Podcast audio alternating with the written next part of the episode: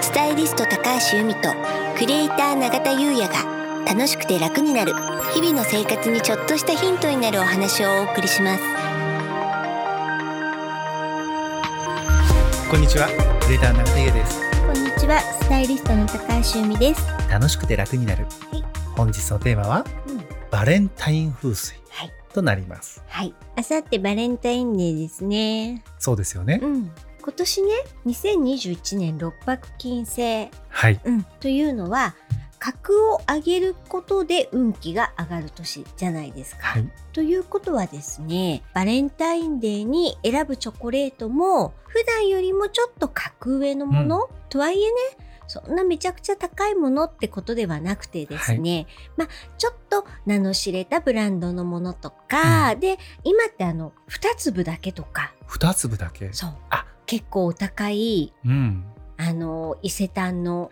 地下で売ってるようなチョコレートたちはですね、はい、うん、につぶでおいくらみたいな結構なお値段で、うん、まあでもその普段は、はい、あのいただかないようなものをね、うん、ちょこっと食べて、うん、ああいうのシャレじゃないですよ、気がつかなかったです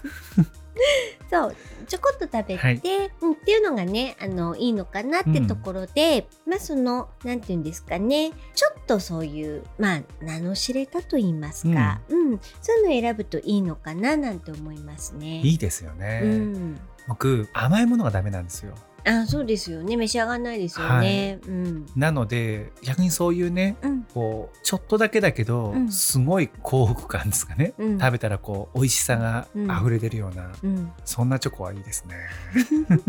なるほどですね、はい、うんうんうん、でも甘いのは基本的には召し上がらない、まあ、でも一粒ぐらいとかね、うんうんうん、一かけぐらいとかだったら、うん、あ、これ別に催促してるわけじゃないですからねまあ大丈夫です、はい、なるほど、はい、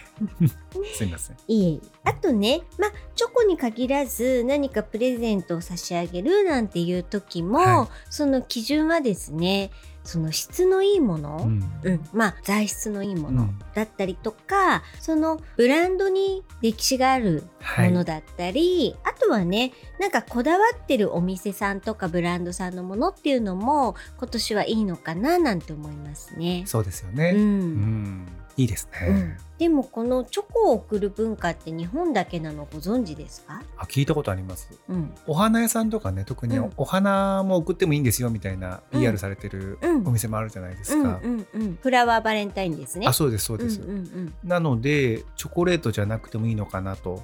いうことと、うん、あと日本だと、うん、女性から男性が主流じゃないですか、うんうん、それも関係ないんですよね。そう、本当はね、あの愛する人に、愛する家族やパートナーに贈り物をするというあのイベントらしいですね。まあ、もともとはキリスト教の、うんうん、そういうお祝い事なんですかね。そういうことなんですね。ってことははまあ本当に今気持ち、感謝、うん、愛を伝えたい方に何かを贈ると、うん、そ, それがバレンタイン、そう本来ね、うん、風水とお花って相性いいじゃないですか、うん、はい、で今回そのバレンタイン風水のお話なんで、うんうん、風水的にはお花もいいんじゃないですか。いいですね、ね、うんうんうん、と思います。その場合どんなお花がいいんですかね。まあ、ピンクのバラ、ピンクのバラ、私は私はピンクのバラが一番好きなので。あ、なるほど、うん、自分の好きな、まあ、その方が好きな、その方が好きな、うん、あ、そう、由美さんピンクのバラよこせって言ってるんですかあの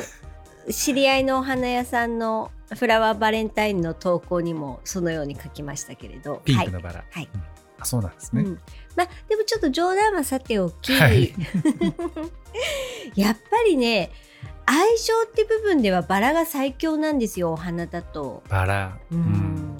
で色はね、あの何色でもいいと思うんですけど、うん、まあ、あのその花言葉っていうところだと、何色のバラはなんていう花言葉とかまたね、あのいろいろあるんですけれど、うんうん、でその、えっと、バラは愛情運ですし、例